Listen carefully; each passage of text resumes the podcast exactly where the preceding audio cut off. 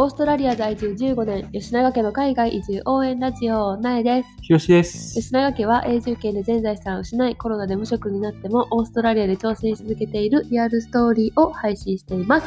ゲダゲダイ。はい、ということでですね、今回のお話は、はい。私さ、結構さ、うん。家族とか親戚とか、人数多い方やってんな。ああ、多いな。多いやん、親戚のお兄ちゃん、うおじいちゃん、いとこのおじちゃん、おばちゃんとか。確かに確かに。だからなんかお正月ってもうなんかもう待ちわびててんああ。なんでかってお年玉がめっちゃもらえたからはいはいはいはいはい。もうさ本当に。にたくさんの人たちがいたから、うん。ほんまにそのお正月の三が日でうん。いただけるお年玉の量ってすごかってんなへえ。でさいつもそれでなんかあの貯金して、うん、まあいいこと今使う分と貯金する分とに分けて、うんでそれがすごい溜まってたからうん。なんか車の免許取りたい時とかにもそこから取取ったし。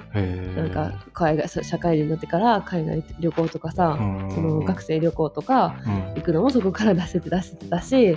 すごいありだありがたかってんな。うん。でさなんか二十歳のお祝いとかでもおばあちゃんとかから結構まとまったお金をいただいたりとかして、あのよかったでえ。でも、まあ、今オーストラリアに来てさなんかそういうお金を渡す文化ってさほとんどないやん。いや、俺が知ってる限りでは、なんやろ、あんまり親から子にお金を渡すっていうイメージがあんまりないよ。ないよな。ない。なんか例えばまあそれはさあの小学校とか中学校とかでお小遣いはな渡すと思うで。その生活生活するために、そのなんか毎月いくらみたいなお小遣いはあると思うねんけど例えばそういうえだってお小遣いなかったらどうやって友達と遊びに行くんよ、まあ、その遊びに行くたんびにもらうとかはあると思うね、うん。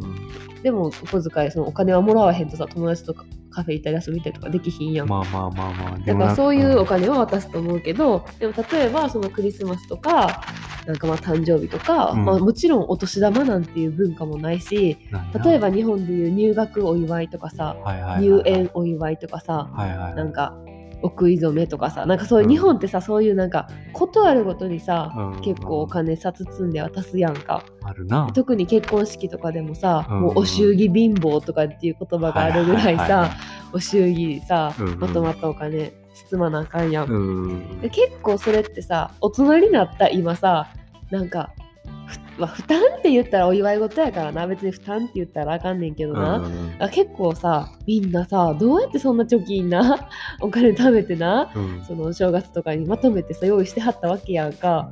うんそれってすごいなと思って。いやなんかさ大人になってさ 子供の時もらうだけもらったくせにさそうそうやね。大人になってさ正月日本におったことないから俺ほやねほとんど誰かにおとお年玉をあげたことがないからさ。私も散々いただいてきてたのに今そうやってね返すところがないっていうめっちゃ申し訳ない状況なんやけど。あれって結構やっぱし出費になるの出費っていうかさえなるよ。めっちゃなるよ。子供の年齢が上がれば上がるほどさ金額も増えるからさ、うん大変やん。へえでも俺なんかさそんな俺はさ俺の家庭はさそんなたくさん親戚で集まって、なんかたくさんお年玉もらってっていう記憶がないね。んな。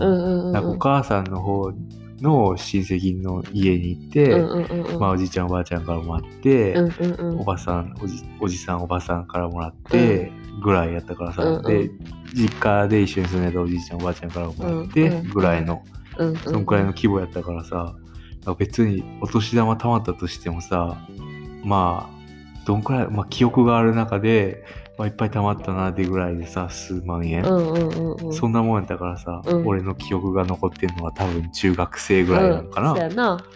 だからまあそのくらいやったらさまあ大丈夫やけどまあさだって別に一人の人からそんな数万円もらうわけじゃないからさ、まあ一人3000円とか5000円とか1万円とか分かれへんけどさ、うん。そういう金額やん大体。大きくなるとな。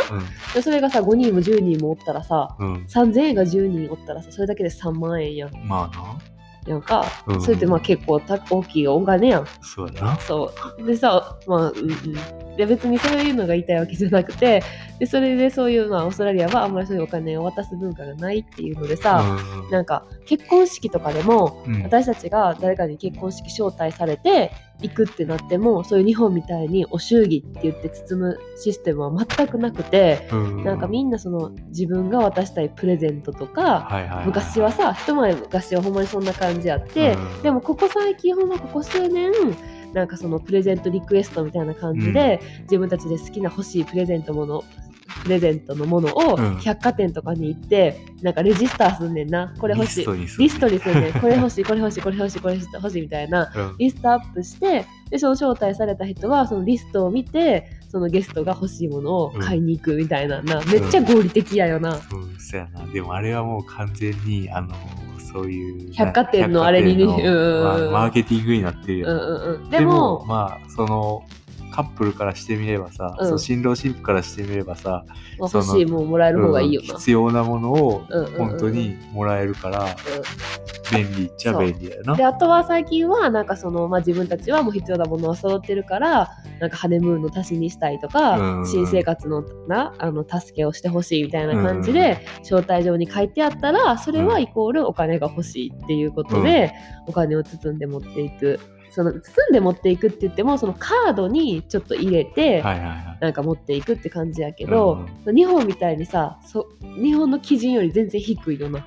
そやな。なんか別にその、一般的な金額とか決まってもないし、ないないない。全然さなんか日本で大体さ3万円前後やんか、うんですごい仲いい人やったら5万円とかさ、うんするけどな。全然多分2人でさ2人でいくら包むやろ、まあ、その仲良さにもな。めっちゃ仲の良さに見るのもあれやけど、そんな3万円とかもあんま包まんよな、それ300ドルも包んだらおおって思われるんじゃなな。いるとかな。思う。まあ、どうなんやろわからん。俺たちの金銭感覚。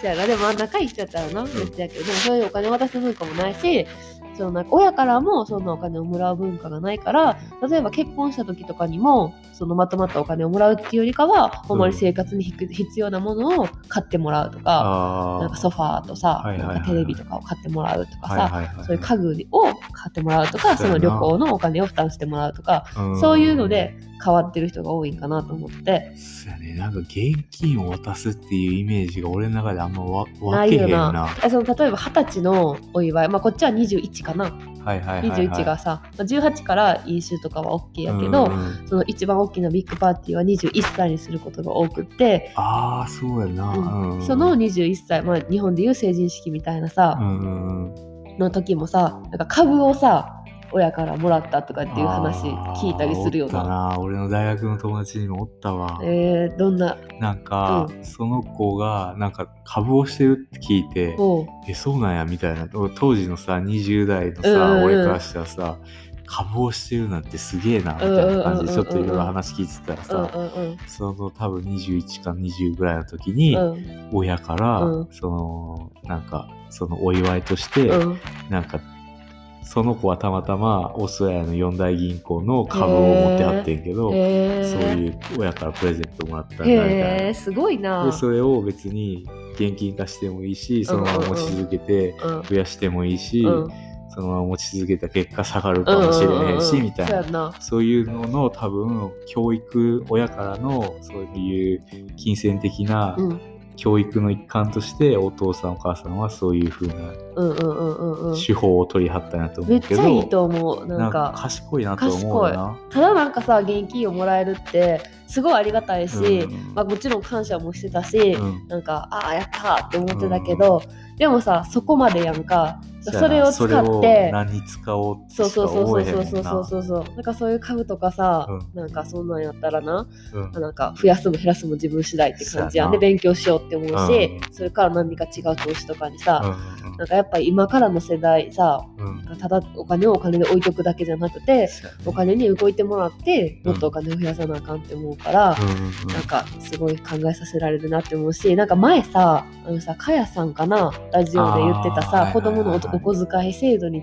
関しての考えもめっちゃ共感やってなんかそのただ次々うんうんいくらって決めるんじゃないうんねんな。うんうんなんかその子供が例えば子供に課題みたいなのを与えてお皿洗いしたら100円とかうん。そういうのもどうなんかなみたいなうん感じでうんうん言ってあって、うんうんでなんかその一つのアイデアとして言ってはったのがなんかちょっと今日あったことを新聞風みたいに感じで書いてごらんみたいな。うんうん、そしたら、お父さんお母さんはあなたの新聞うんうんをうん。買ってあげるみたいな。うんうんうんで、その新聞にさらにその新聞をカラーにしたら、う んもっとお金出すよみたいな。うんうんうんなんかそのなんか対価、対価自分のそのし何かを生み出した仕事に対してのなんかその私たちがそれやったらいくら払ってあげるみたいな、うん。この作り方やったらうん。いくらになるとかっていうのを、なんか子供自身が考えれるっていうかね。ただ単にやってこの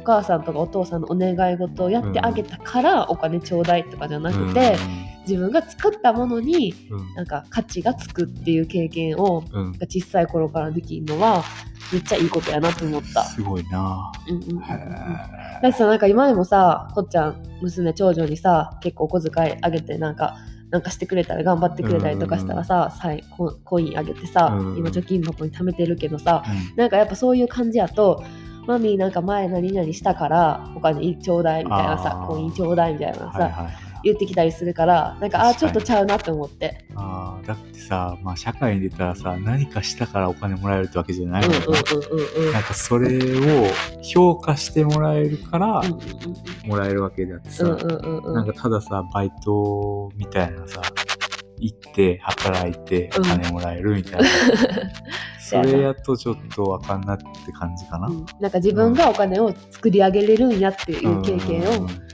してほしいなって思う。あ。な。ーそういうところが結構オーストラリアはみんな考えなんかうんうん上手にやってだってさはるなって思う。なんかよくさレモネードスタンドとかもあるやん。あーああいうのもさ、なんか庭にレモンの木があって、レモンめっちゃ取れる人とかは、あの家で消費しきれへんから、うん子供たちが自分たちでレモネード作って、そのスタンドでレモネード1杯2ドルみたいな感じでさ、道道端でそうそうそうそうそう売ったりとか、よくあのアメリカの夏休そうみにそうそうそうそうそうそういうのもさ、めっちゃいいよ、いいよな。確かに。なんか自分でさなんかバスキングしてる子供たちとかも結構いるやん。そのバイオリンとかの音楽系できる子とかはさ道に出てさ、うんそういうのをしてたりとかうん。するのとかもさそういうのも結構親がさ積極的っていうかどんどん子供がやりたいって言ったことをやらせてあげるっていうのはすごいいいなって思へえそれは親のセンスもあるな。う。そやな。へえ何させる？うーん。いやー何させようかね。悩みますうね。ん。